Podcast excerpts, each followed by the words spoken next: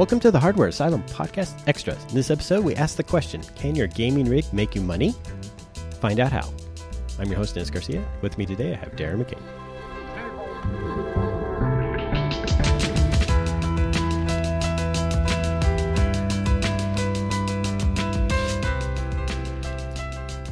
Dennis, I noticed that you posted some really unusual news this week out in your news feed, and it's particularly interesting because it seems timely, paired up with an interesting news article that I read that was all over the net. So I'm going to talk about that a little bit. And the news post that I'm talking about is one where you said, "Dun dun dun," the day that Oh, sorry. crypto mining got bigger than gaming, which is crazy.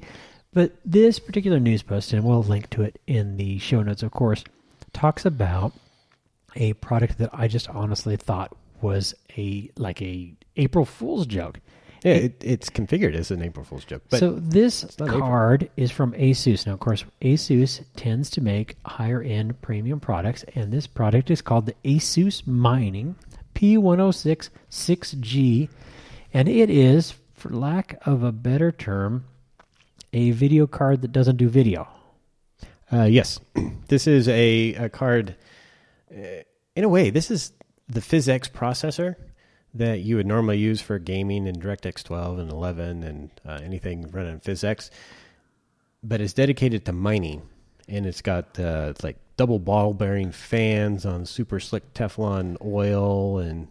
Um, So it is an Asus yeah, quality card with some pretty exciting technology going on in it.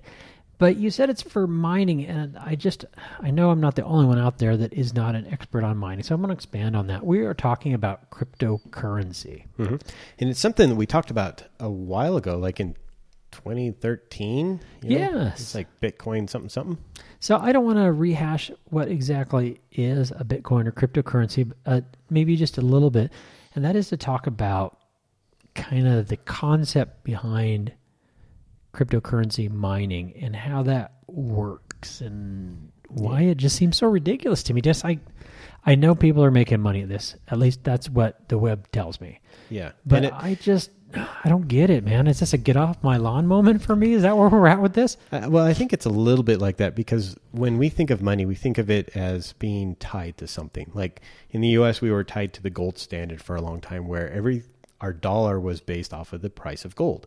And you could manipulate the price of gold by saying, "Hey, we just like dumped three billion pounds of gold into the market, and it's going to lower the price and lower the value of the country and whatnot."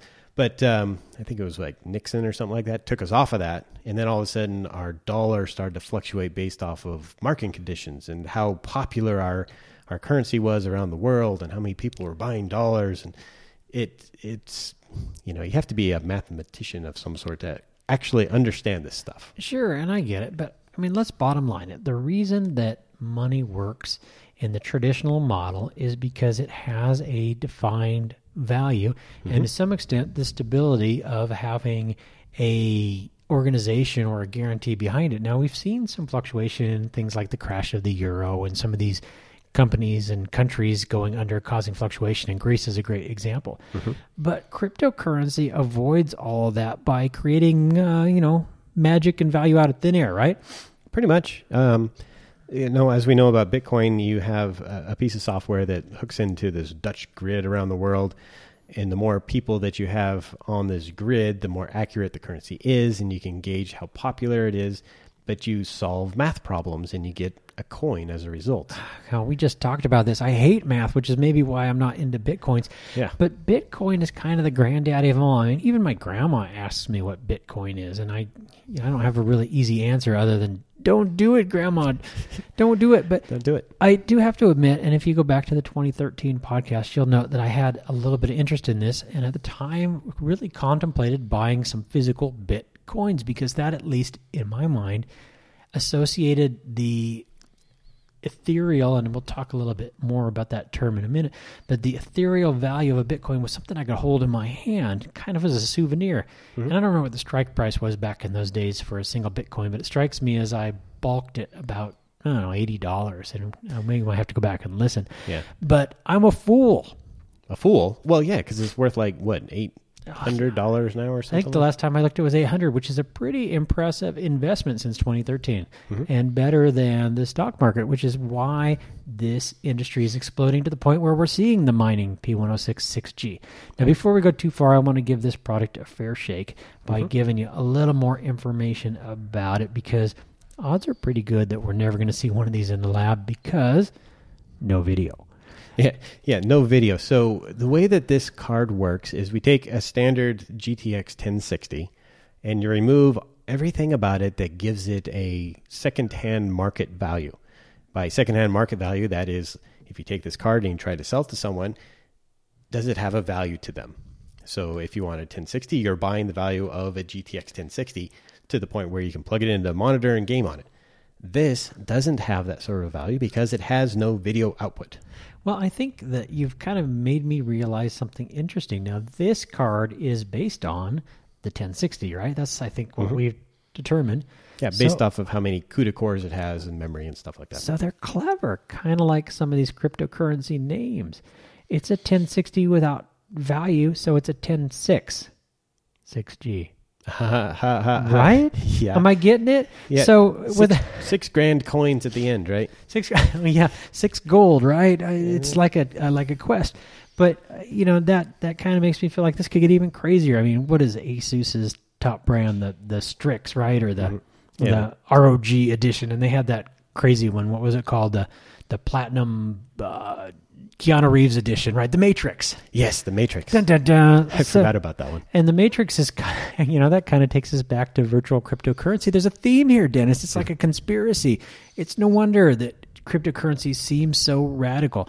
And I'm not even talking about some of the weird cryptocurrencies out there. I mean, there's a cryptocurrency named after Kanye West, for heaven's sakes. Well, hey, let's uh, let's go to Wikipedia and pull up a list. How's that? Yeah, let's. Okay, so. So um, yeah, first one on the list. It started in tw- what 2014. A fairly young one. Or Aurora coin. Aurora coin. The AUR it got a symbol. So they're trying to legitimize this like a stock market thing. Now, here's where things get back into sketchy again. Who's the founder? Who created this?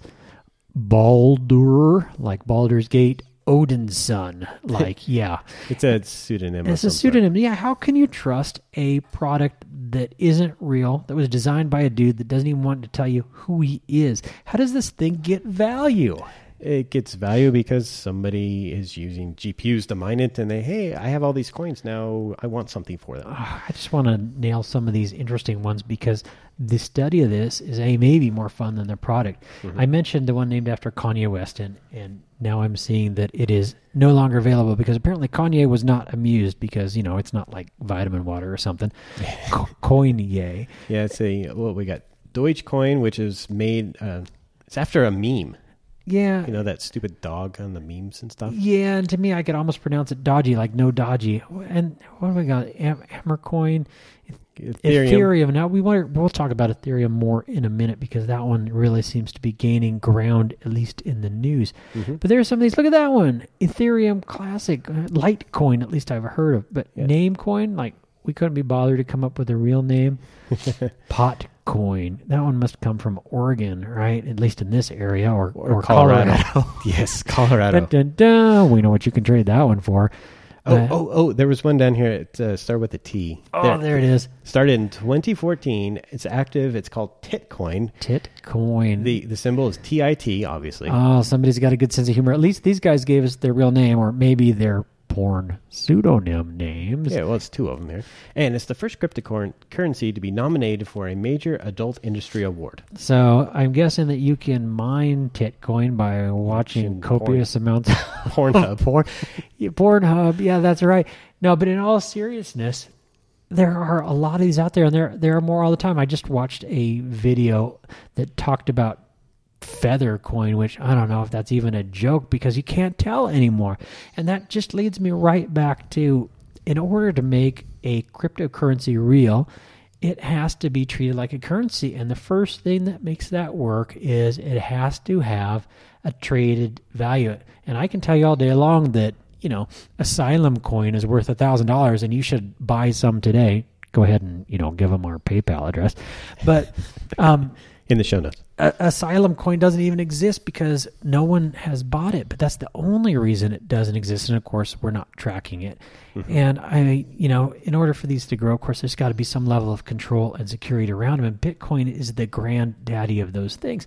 But there are pretty constant, I don't know, problems, bombs, backsider trading that really lead me back to what was the major reason that the government, at least in the United States, had a problem with Bitcoin. But before I go there, and don't let me forget, Okay. I want gonna- talk about Bitcoin history because I looked into this and I found out something kind of cool.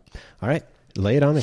The very first, very first Bitcoin transaction, which is most likely the very first cryptocurrency transaction hmm. ever, was a pizza purchase. Was it, the, oh, were we talking like family size or like a single topping with some side of breadsticks or? I got to tell you, so I'm not even going to tell you the guy's name because somewhere out there he's probably crying today because of what Bitcoin is worth. Hmm. But one of the early miners, Google it, traded 10,000 Bitcoins back in the day when no one even knew what a Bitcoin was for a pizza delivery. So at $800 a Bitcoin, that's like $800,000 worth of pizza. Oh, that'd have to be a hell of a pizza, wouldn't it? Yeah. But 10,000 coins. And you know, the pizza delivery guy probably did it because he thought it was funny.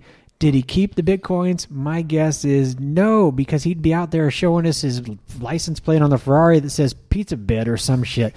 And it would be amazing. And there are stories like this all the time. I mean, you go out and start reading the stories, and there's a story about a guy that had 7,000 Bitcoins on his hard drive and, you know, accidentally threw it away. 6.5 million dollars sitting in a landfill somewhere. And, you know, that that's another part of the reason that I just have trouble getting into Bitcoin because, you know, today my currency exists at a bank. Mm-hmm. And if I lose my wallet or my credit card, my money still exists somewhere that I can claim it. Mm-hmm. But this hard drive just shows that your cryptocurrency wallet, I think is the right term, mm-hmm. is a virtual thing. It's not real. And on top of that, you must also consider that it's traded a lot like a modern day stock.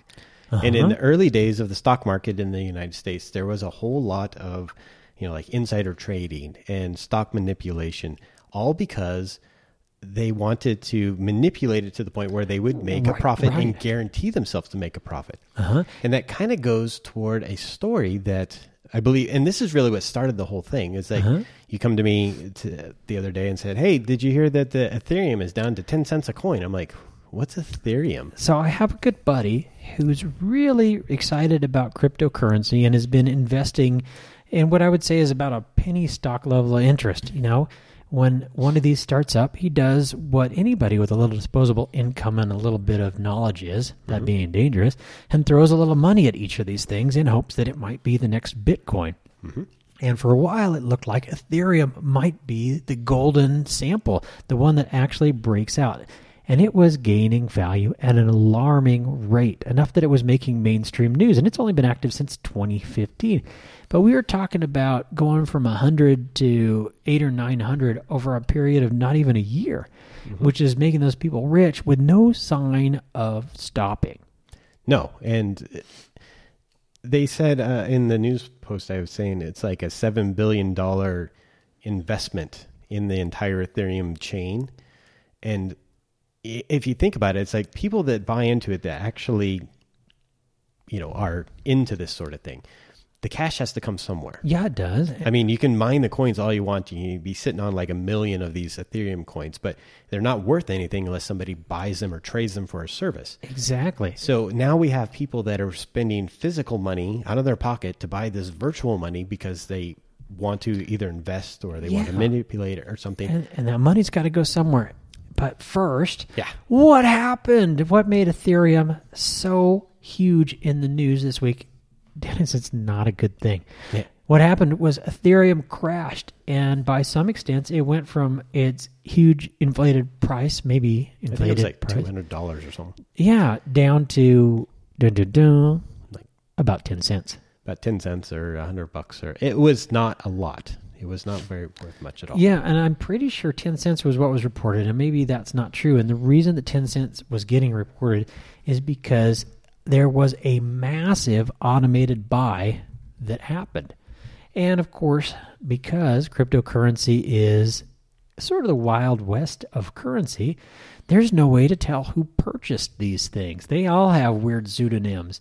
There you go. Dennis is pulling up the record, and it was actually up into oh low 300s and yeah Well, hold on. Let me pull up the the week.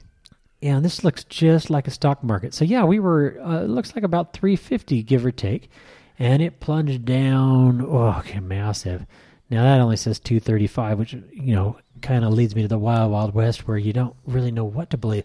And we're skating around this because it's such an amazing reveal the incredible issue with this coin that caused it to crash. It's earth shaking, like a you know, a giant earthquake in a foreign city, right? That's what caused it to happen, or a bank went bankrupt, or some. I mean, how does cryptocurrency get rocked? Tell me the story.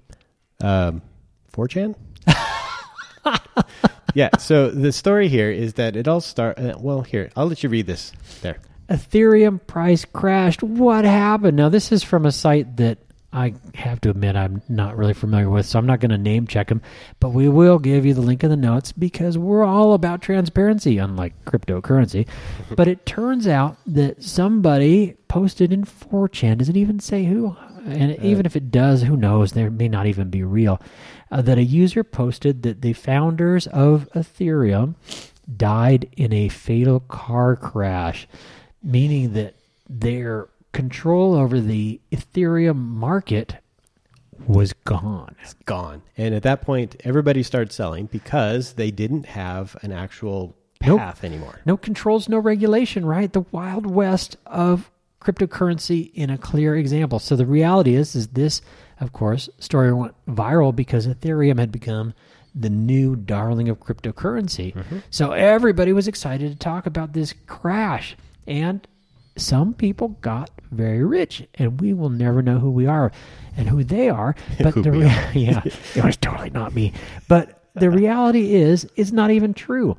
But it changed the stock price by so much that the folks that had built auto buys into the system immediately sold all their crap rebought at a lower value same day most of them and then of course that rebound bounced the stock up to nearly where it was before up into the 300 range again giving these people a hundred dollar a share swing, which could have been thousands of stocks. The supply of Ethereum on the market today, as reported by the site, is about ninety two thousand coins. So ninety two thousand times uh, three hundred, right, is the total market for these things.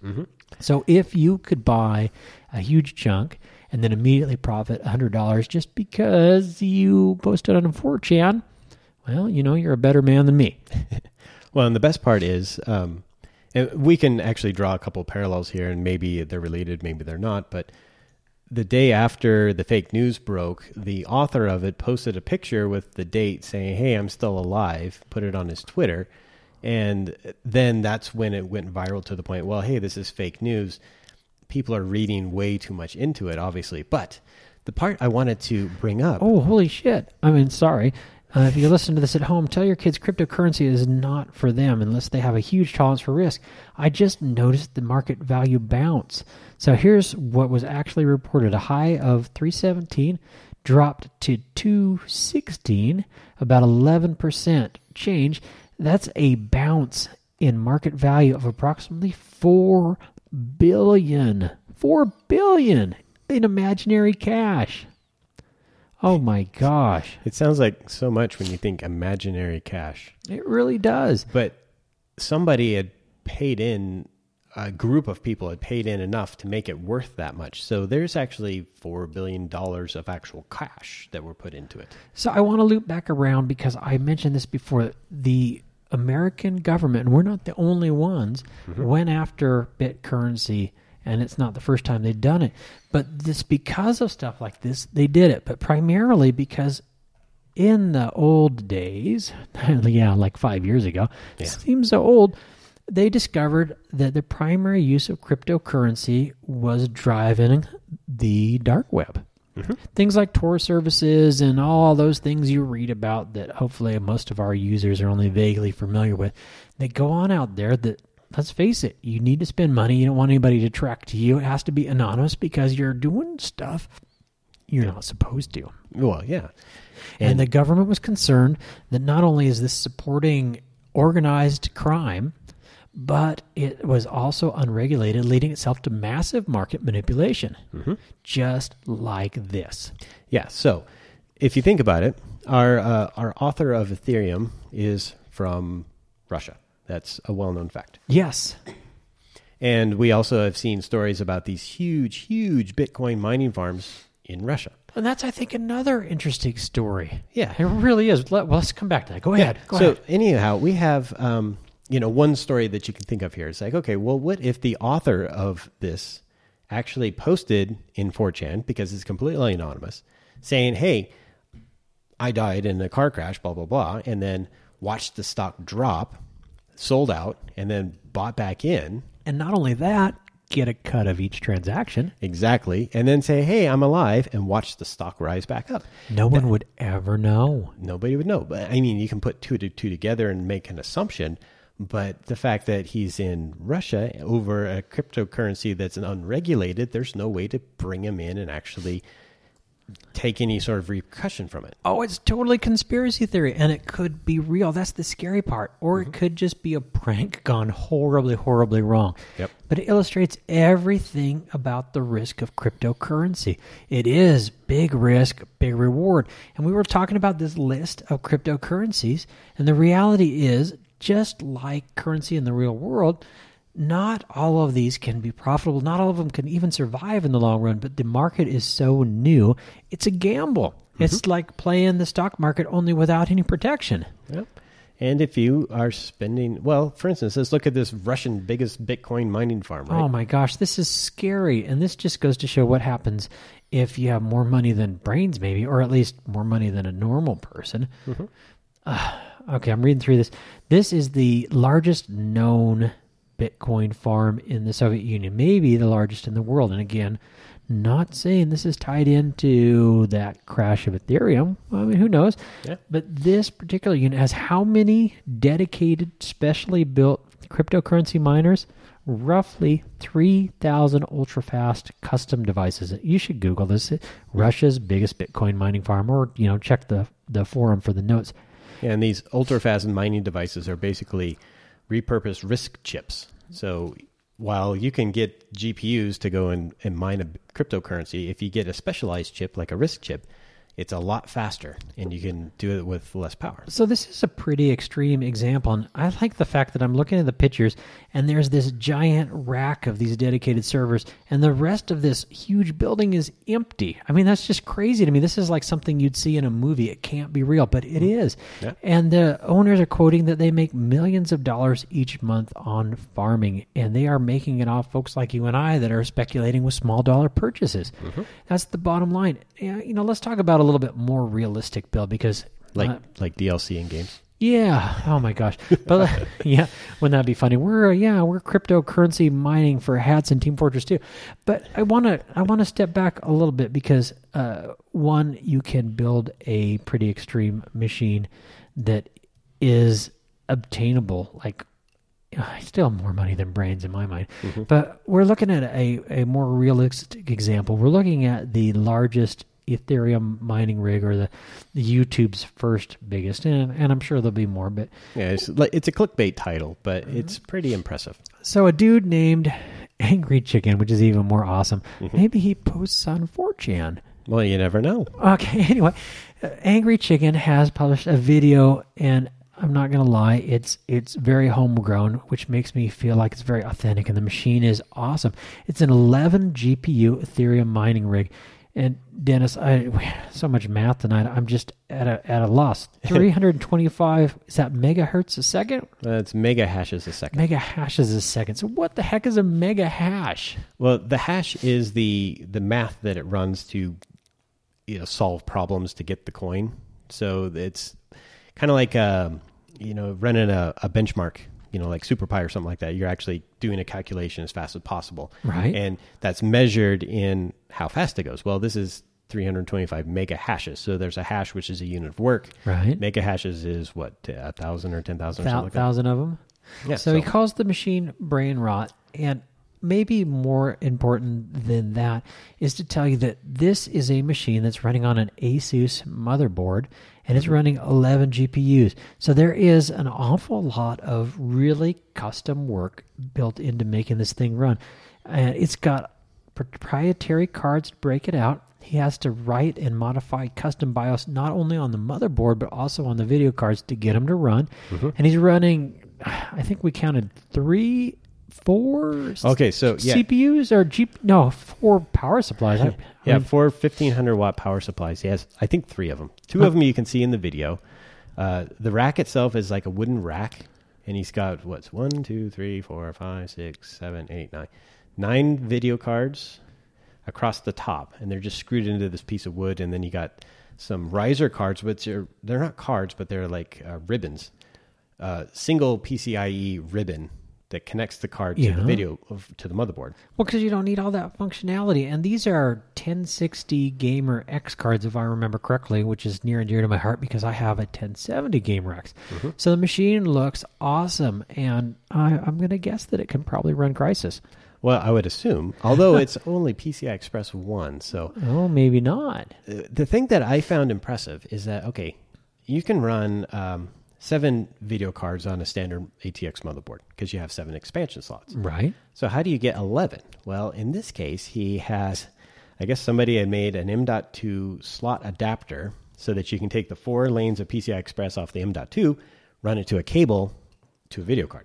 I have to admit that all Ethereum mining aside, this is a really impressive build.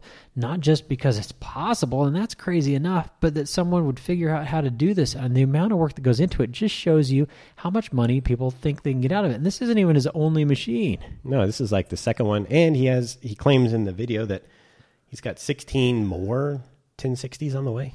So hats off to Angry Chicken, who is apparently making a decent living building these machines because I certainly don't know that I could do that.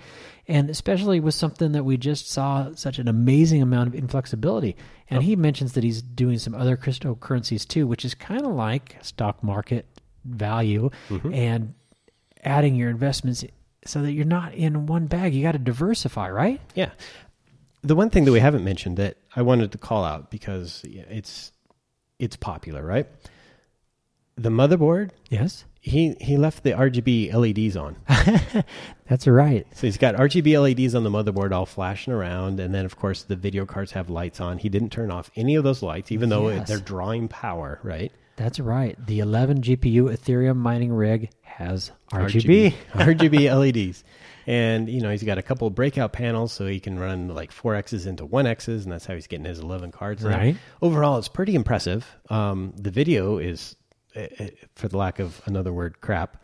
Um, but the build itself is really impressive. I mean, um, you don't use CPUs anymore to mine. It's all based off of GPU stuff. And with Ethereum, it's still new enough that you can get away with GPU mining and still make it viable. as So- opposed to some of these dedicated machines. And we did look into some of these, like the Ant Miner machines, for example. Mm-hmm. And if you do a little bit of math and estimate what your power cost would be, it's safe to assume that, well, if the numbers they're reporting are correct, you're going to probably safely get one coin. What do we decide about every six months? yeah, every six months. And if you are lucky, more. Yeah, if you're lucky or more. And um, I looked into the power because they don't tell you exactly how much power you need or how much amps you need or whatever. Um, the one that the amp miner that does the most hashes, um, I think it has three of those dedicated RISC boards in it, and it pulls 1300 watts, which means you have to have a dedicated 20 amp circuit in your house just to run that mining machine. Yeah, and they're not even talking about some of the additional power and cooling that's necessary for these. So it is a significant investment that may take some time to pay off. And we talked about the uh, the curve here. If you get into one of these early, you're ahead of the curve. But if you come in as these things start to get popular, when it becomes a safer investment, mm-hmm. never a safe investment, but a safer investment, it's a lot harder to make money. Yeah, but the risk is then shared against many, many more users, giving you a little bit more stability. And of course, you can also then convert your coins out. And let's face it, if you're mining coins and you never diverse or divest rather that investment into coins, then your investment is nothing but vapor after all. Mm-hmm. So at some point, you got to sell. You got to sell. And if you don't have anyone to buy, then your value goes down. So reality is we're not investors and we're not even crypto miners, although frequently we discuss it. And this Asus mining P1066G really gets us thinking again about all right, well, how cheaply and can you dabble in Bitcoin? And the reality is, is unless you choose one of these new emerging markets, you can't anymore. You now have to have really a pretty serious machine to make money, which means that you have to have a pretty serious upfront investment. Mm-hmm. So I think bottom line is if you're looking into cryptocurrency, yeah, it is a tremendous amount of risk. But as they say, without great risk, there's not great reward. I mean, there were people that invested in Microsoft too when we thought Microsoft was going to fail to IBM. Mm-hmm. And some of those folks are millionaires. If you are that guy, more power to you. Just remember your friends and send us a 10,000 Bitcoin pizza when you make it big. oh, that's good.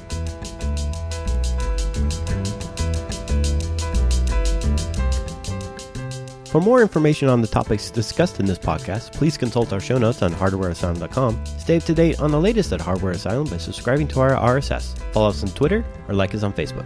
This has been a Ninjalane production, copyright 2017. Thanks for listening.